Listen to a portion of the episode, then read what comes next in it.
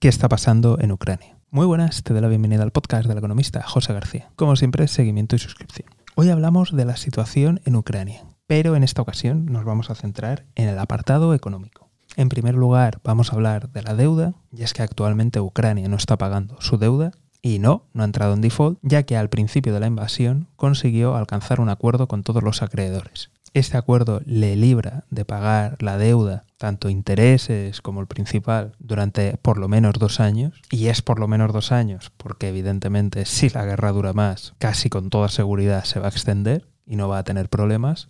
Después, en cuanto al crecimiento y al PIB, se espera de una caída del PIB brutal, la verdad es que las estimaciones son bastante preocupantes y viendo el rumbo que lleva la guerra, seguramente se queden cortas y es posible que estemos alcanzando una reducción de más de un 30% en el PIB. Esto es algo brutal, esto es algo salvaje y es algo que al fin y al cabo acaba impactando a las personas que están allí en su día a día. Impacta en que la gente que a lo mejor tenía una cierta posición económica, que tenía unos ciertos ahorros, se los ha comido y ahora mismo tiene problemas para alimentarse. Implica que la gente que no ha sido tan afortunada está dependiendo totalmente de la ayuda. Implica que no solamente son los problemas de la guerra, sino que además hay paro hay poco trabajo, hay empresas que están cerrando por la falta de suministros, la falta de energía y también la falta de personas, porque Ucrania aún continúa en movilización total.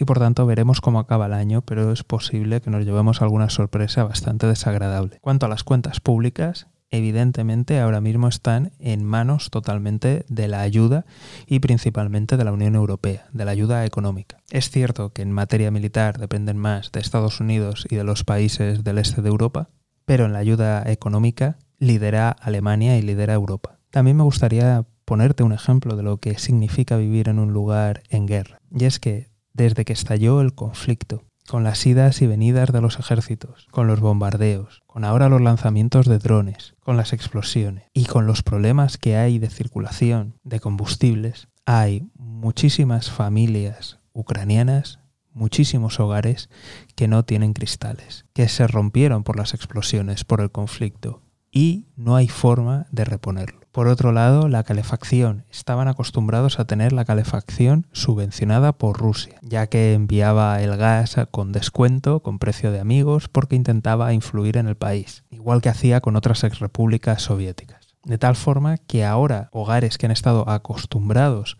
a mantener la calefacción pues alta, a que no tenían que pagar un precio excesivo. Ahora se van a encontrar estas familias que no van a tener calefacción y que además se han quedado sin cristales. Así que realmente una situación muy dura, muy complicada, pero que parece que mientras haya apoyo internacional van a continuar con la voluntad de seguir luchando. Ahora turno para ti. ¿Hasta cuándo crees que durará el conflicto?